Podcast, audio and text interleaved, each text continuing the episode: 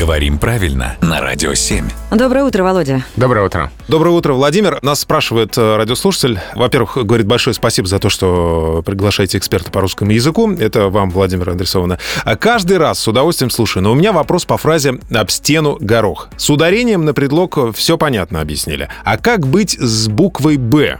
В предлоге. Разве она там нужна? Но после предлога слово начинается с согласной буквы. э, то- И здесь человек также объясняет, согласно правилу русского языка, предлог должен превратиться в «о». Или я не права? Это Наталья наша спрашивает.